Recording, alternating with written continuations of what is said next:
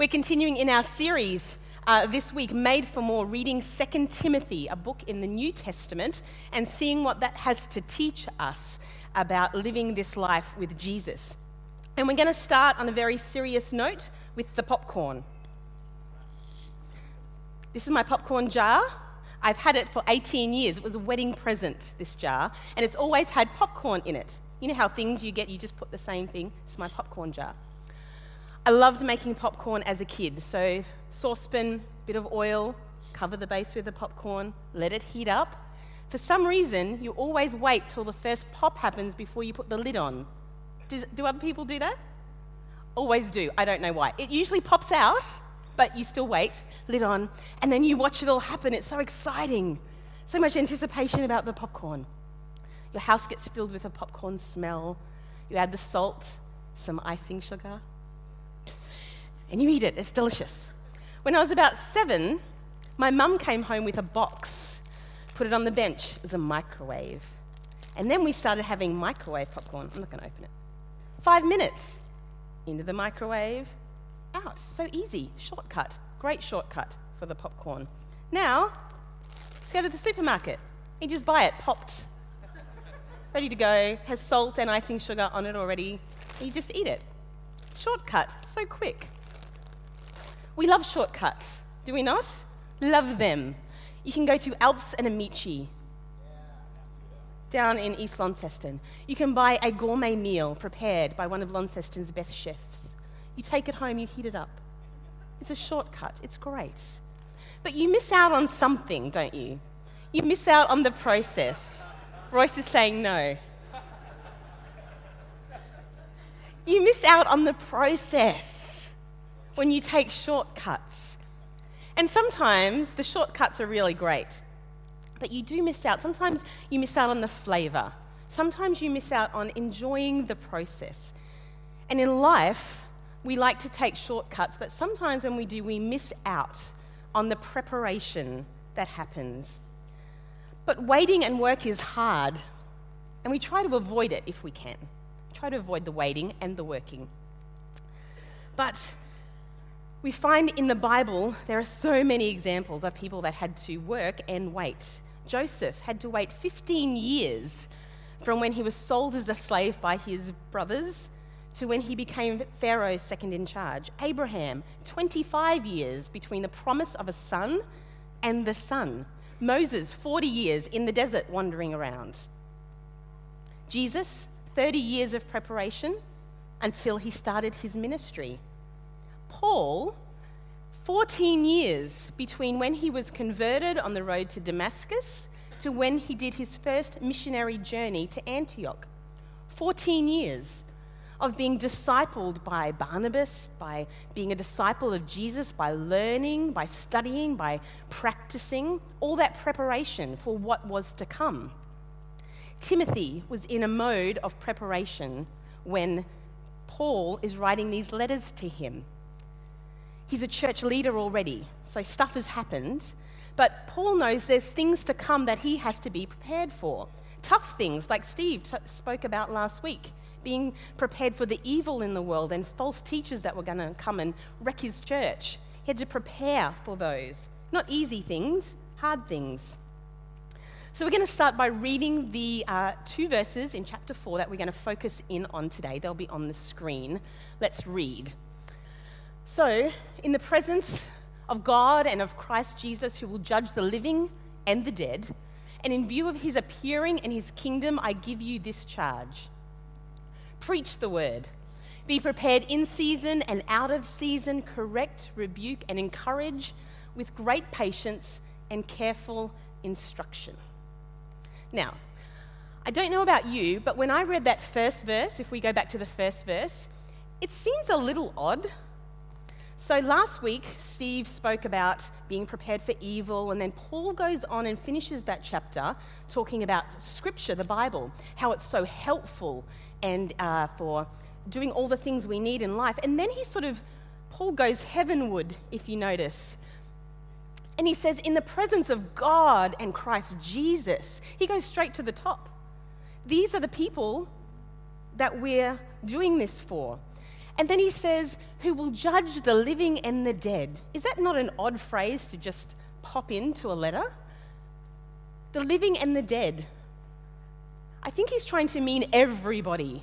So in 2017, we would go every dot, single dot, person dot. He's saying all those who have died, all those who are living and will come. The most inclusive way of saying everyone who will judge the living and the dead. Now, I'm aware that people will listen to this message tomorrow, maybe next week online. They will judge. I'm aware of that. There are consequences, maybe negative, hopefully some positive. But when you're doing something serious and there's judgment ahead, you're a little more aware of the consequences, yes? And in view of his appearing and his kingdom, wow, Jesus has come to earth, he's appeared to people, but we know there's a second appearance where he comes with his kingdom and reigns on earth as king. I give you this charge. So, Paul is preparing for what he's going to say next. He's got a big audience God and Christ Jesus. He's talking about judging and consequences, the living and the dead, everybody. And in view of his appearing and kingdom, in view of what is to come. So that says to me, okay, this is quite important. He's setting it up for what's going to come. So what does he say next? Preach the word. Preach the word. Be prepared in season and out of season to do these things correct, rebuke, encourage, and do it with great patience and careful instruction. In season and out of season. I think of apples, I don't know why. I'm not going to talk any more about apples, but that's just what comes to mind. Apples. I think he means when it's convenient or not convenient. When you're on holiday or when you're at work. When you're in your career, when you're retired. When you're pregnant, when you have children. When you're working for the church, when you're working mowing lawns in season and out of season, whenever. Again, it's very inclusive, this, this statement. All the time, I think Paul is trying to say. All the time. So, preach the word. And a lot of you right now are going, whew, I can switch off now. You're talking about preaching. I'm not a preacher.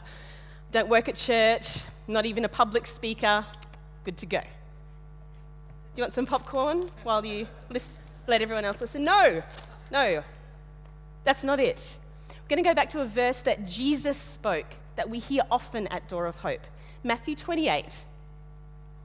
And it says, Then Jesus came to them all and said, All authority in heaven and on earth has been given to me. Therefore, go, make disciples of all nations, baptizing them in the name the Father, the Son, and the Holy Spirit, and teaching them to obey everything I have commanded you. And surely I'll be with you always to the very end. Teaching, and you say, actually, no, Christy, you said preaching before. I might teach, but I don't have to preach. Well, I know again. Teaching and preaching are really, in essence, the same thing. In the Gospels, uh, in, when you compare stories or parables in the Gospels, some of them use the word preaching, some of them use the word teaching. Paul uses both, sometimes in the same sentence, sometimes in reverse order. They're the same thing. And I feel confident in saying to you when Paul says, preach the word to Timothy, he's meaning the same thing that Jesus said when he said, teaching them everything I have commanded you. No popcorn for anyone. We're all called to preach the word, all of us. So I'm going to ask you two questions today. What does that look like for me, for you, to preach the word? And why do I have to preach? Give me a why, Christy. Tell me why I can't go to sleep or eat popcorn for the rest of the sermon. Okay, I will. So, what does it look like for me? You say, I'm not a church pastor. I don't even like getting up on a stage and speaking. I, am not going to be a preacher of the word. Well, let me say that most preaching doesn't look like this. It doesn't look like Sunday morning standing on a stage with a microphone. It looks more like having a conversation. It looks more like what Jesus did with his disciples, teaching them, speaking to them, letting them learn from him, apprenticing them. It looked more like that. And it looks like what you are made to be like. Do you remember Grace a few weeks ago in Made for More had all the people up on the stage with their signs of their spiritual gifts?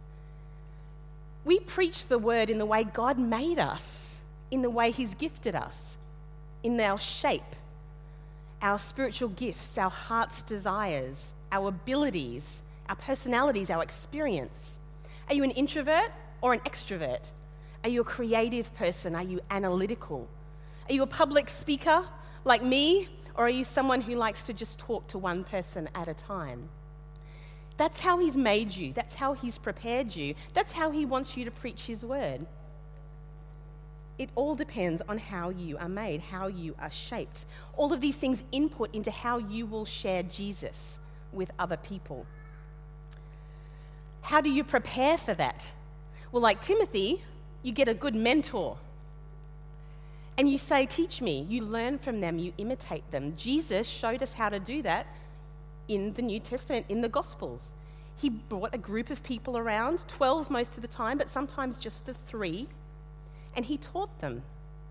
They apprenticed to him, and he showed them what it looked like to share who he was with the people around him. Paul models it in our book of Timothy that we're reading, in Timothy 1 and 2. He's a mentor, he's giving instruction, and Timothy is learning. He's being prepared as he goes along. My story I grew up in Western Queensland, about the most monocultural place you could find in Australia, still today, I would hazard a guess. Never would I have thought that I would now be a missionary sent from Door of Hope to Worldview Centre for Intercultural Studies. Not in a million years. But now that I look back, I see the way that I prepared, but also God prepared me. So I've always been a public speaker. Crazy, I know, crazy. I've always enjoyed this. And for you that don't like public speaking, I know you can't believe that, but it's true. I quite enjoy it. I moved to Tasmania, of all places. I married a missionary kid I became a nurse. I worked at a building company. I traveled to Fiji and heart plunges to Spain and to China. And I had great mentors Marguerite and Graham and Steve and Karen and Andrew and Anne and Sandy. All through my life, there's been people speaking into my life intentionally, preparing me to do what God has asked me to do. And now, when I add all that up, I see the preparation that I've gone through.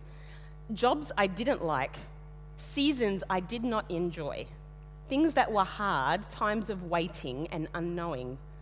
And yet they've all come together to be in this place right now. That was the first question. Why? How should I prepare? Second question. Why should I preach the word? Why should I share Jesus? With other people? Why should I not just tune out now? We need to look to the end game. What's at the end? Further on in chapter 4, in Timothy, uh, Paul says these words in verse 8 Now there is in store for me the crown of righteousness, which the Lord, the righteous judge, will award me on that day, not only me, but also to all who have longed for his appearing. The end goal is that we will be in heaven with Jesus and there'll be a reward. Awesome. And for all the people that have looked forward to his appearing, that have joined in the work, there will be a reward for what we're doing. That's an awesome end game. But what about for those who have never heard the name of Jesus? Our vision at Door of Hope is to be a door of hope through Jesus Christ in a fragile and uncertain world, to reach Launceston, to let them know who Jesus is, that we can have hope and abundance in Him, that this world that is so sometimes catastrophic can be more because of who He is.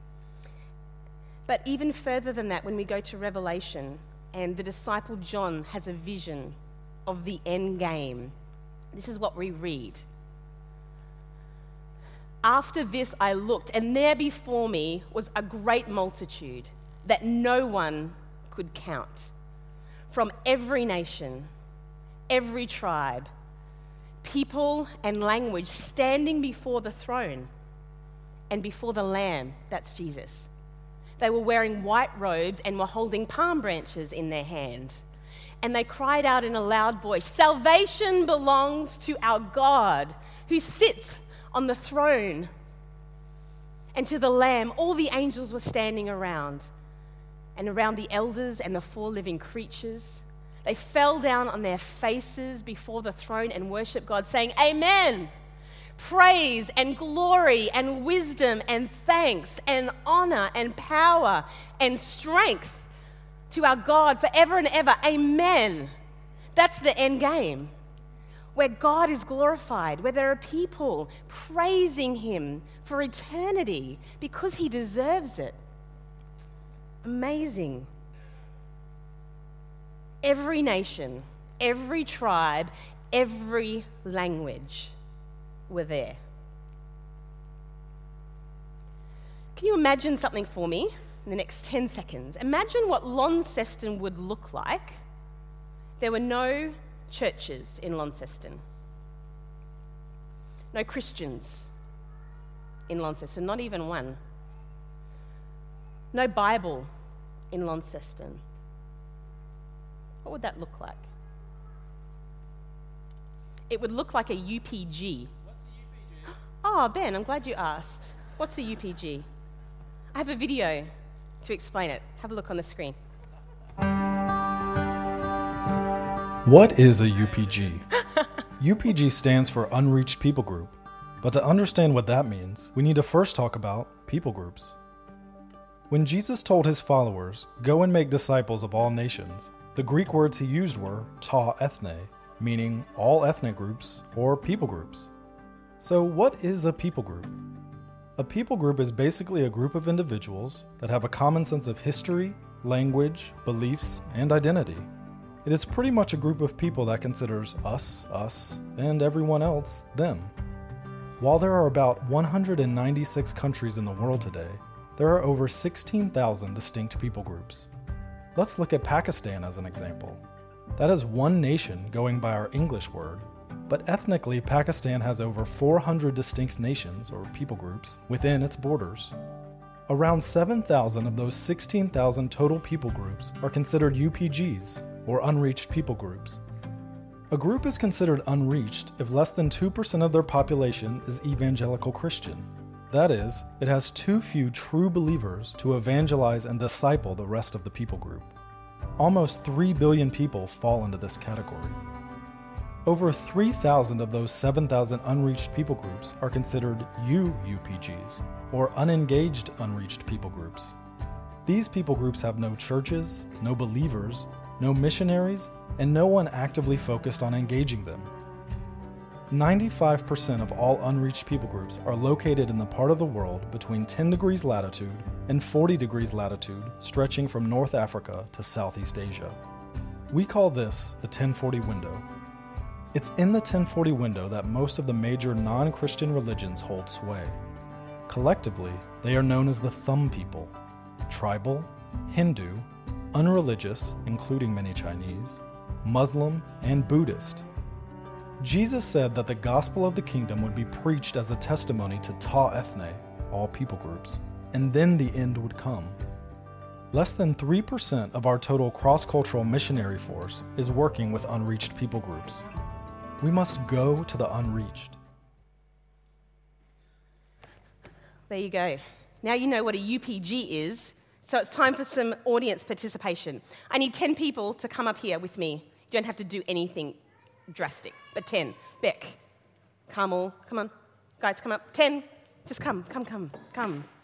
One, two, three, four, five, six.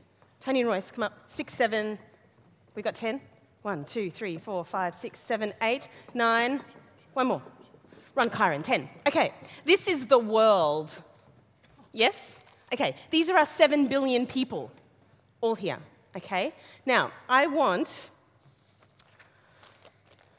three of you to go over and stand over there. So, you first three people, you are Group C, up on the stage and over in that far area. So, if this is our world, 33% of our world we would class as Group C, as Christian. Living in Christian nations, maybe they've been to church all their life, maybe their parents were Christians. Most of them are nominal Christians. They may not follow Jesus, but they call themselves Christians. 33% Group C. Four of these people, so around 38%, we'll call you Group B. You can just step up behind me there. Group B.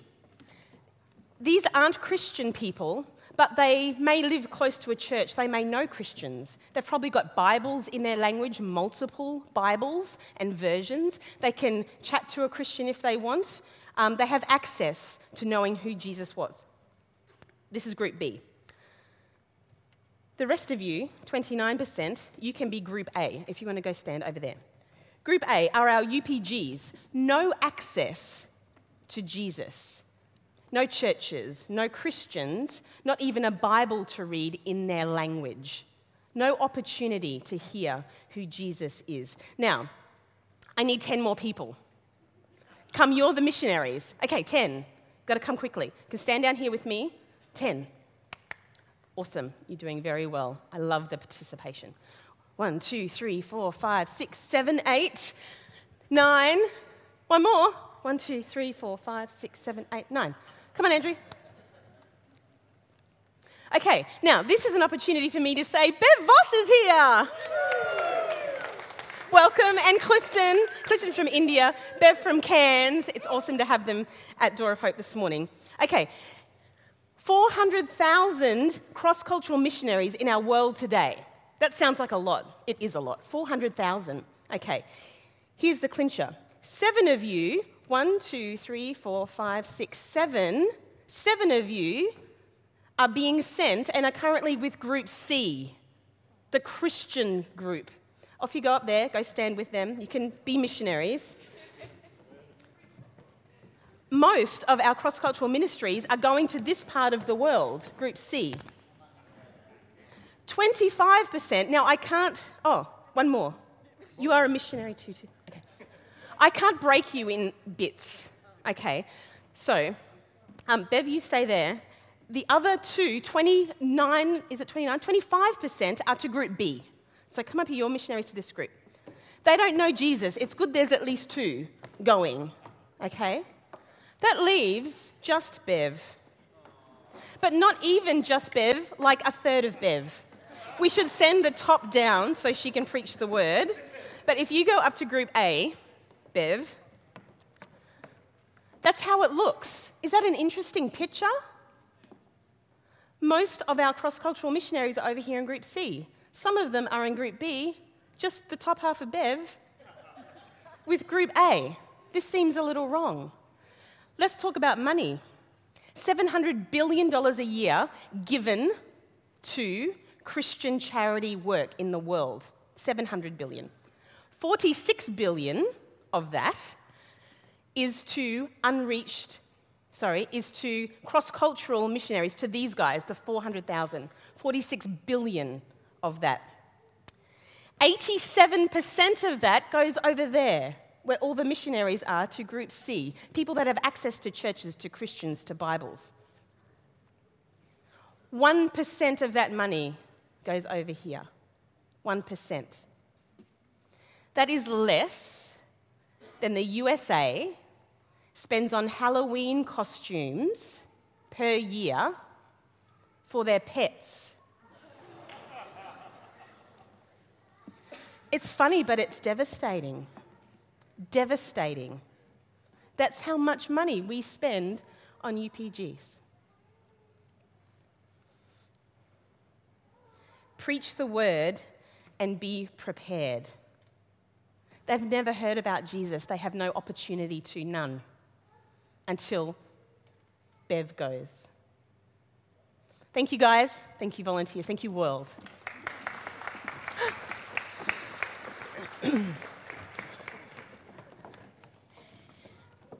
How do we do it in Launceston? Invite your friends to church. We give you so many opportunities to invite your friends.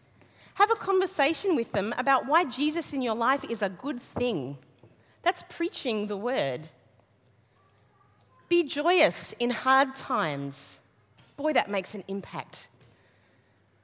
When I see people in this congregation going through horrific chemo, saying, God is good and He is my hope, that speaks louder than my preaching, let me tell you. Be a great friend. Be a great, authentic, worthwhile friend. That's preaching the word. Maybe going for you means uh, signing up to the SHAPE course or the intentional living course, where you can find out how God has made you and you can start connecting with that. Sign up for a life solutions course. Maybe you need to look at who you really are and maybe prepare your heart for what's to come. Maybe God wants to do that in you. Maybe you need to set up a mentoring relationship, someone that you look up to, that can speak intentionally into your life, your Paul. Maybe you need to develop that. If you, don't, if you have no idea how to do that, come and see me. See Sandy Hart, see Steve, see Ben. Ask them, who can be my mentor? Maybe God is preparing you to pe- preach somewhere else. Maybe He's asking you to go and work cross culturally, like Clifton in India, like Bev. Tell you what, Bev and her husband Luke have done some preparation. My goodness. A nursing degree, midwifery degree, a long time learning to be a infectious disease specialist, moving to Cairns, moving to Brisbane, moving back to Cairns, having three children, finding a mission agency, planning to go to Africa to reach a UPG. That's what they're doing. God has called them, they have prepared really, really, really well. I'm so excited for them. Maybe God is asking you to go. Maybe He's been asking you to go for a really long time. What does that look like? How do you prepare for that? Maybe you need to join our missionary prayer time that happens once a month at Door of Hope after our service. You could talk to Di Layla or Joy Harris about that. Maybe you go on a heart plunge. Maybe you go and visit Clifton's um, GSAM in India next year in September, October. Maybe you do that. Maybe you talk to Karen Fitzallen or Mel Coombs about joining that team. Maybe it means coming to talk to me about studying at Worldview, learning about being a cross cultural minister, about going and using your gifts the way God has made you to preach to people that have no opportunity to hear Him. I have a friend named Mirna. She's serving in East Timor. She's from Brazil. There are people in a Bible school in East Timor learning to be missionaries, having to learn another language because the Bible is not in theirs. Man, isn't that preparing the hard way? Having to learn a language to read the Bible. They know Jesus, they love him, but they are working so hard to be able to go. We are made for more and we are made for others.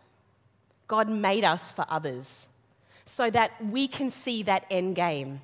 Revelation, that's where we will be one day in heaven when we follow Jesus. How do we do that? By being a disciple and discipling others. That's how we do it. That's how we preach the word, all of us together. As Door of Hope, as individuals, in Launceston, in Australia, in Uganda, in India, in Burundi, wherever God calls you to be through Jesus. We celebrate Him every week at Door of Hope, every week. We come around a communion table and we say, You did what was necessary to rescue this world, and we are so thankful. You died on a cross, you rose again, and you are so interested in us that you prepare us from the moment we are born. Before we're born, you're preparing us to join you in heaven, to praise you for eternity. And we celebrate that through having communion. We take a little glass of juice, a little piece of biscuit, we eat, we drink together as family, and we say thank you for what you did. And we celebrate that we get to live this life with you, an abundant life, and we get to share it with others. We're going to do that now as the servers come. I'm going to pray. But also, uh, the team are going to sing um, a song. We're going to sing it next. It's called Hosanna. And the songs you've been singing today, there's these little glimpses of our King of Glory that we'll get to be with him in eternity. And this song captures that so beautifully. This is the end game. This is what we're working towards. This is the why that Paul gave to Timothy. Let's pray together. Heavenly Father, thank you for your presence with us today. Thank you that your scriptures give us so many examples of who you are and the amazing way you work in our lives. Thank you for the example of Jesus, that he taught his disciples so they could imitate him, so that we could imitate you, Lord Jesus. Thank you for dying for us, for being resurrected, and for promising that you will return with your kingdom and you will reign on this earth with us. And Lord, as we take this cup of juice, this piece of bread, Lord, would you help us remember who you are and put joy in our hearts that we may celebrate that we get to serve you for the rest of our lives. Thank you for who you are. Thank you that you are a good God. In your name, amen.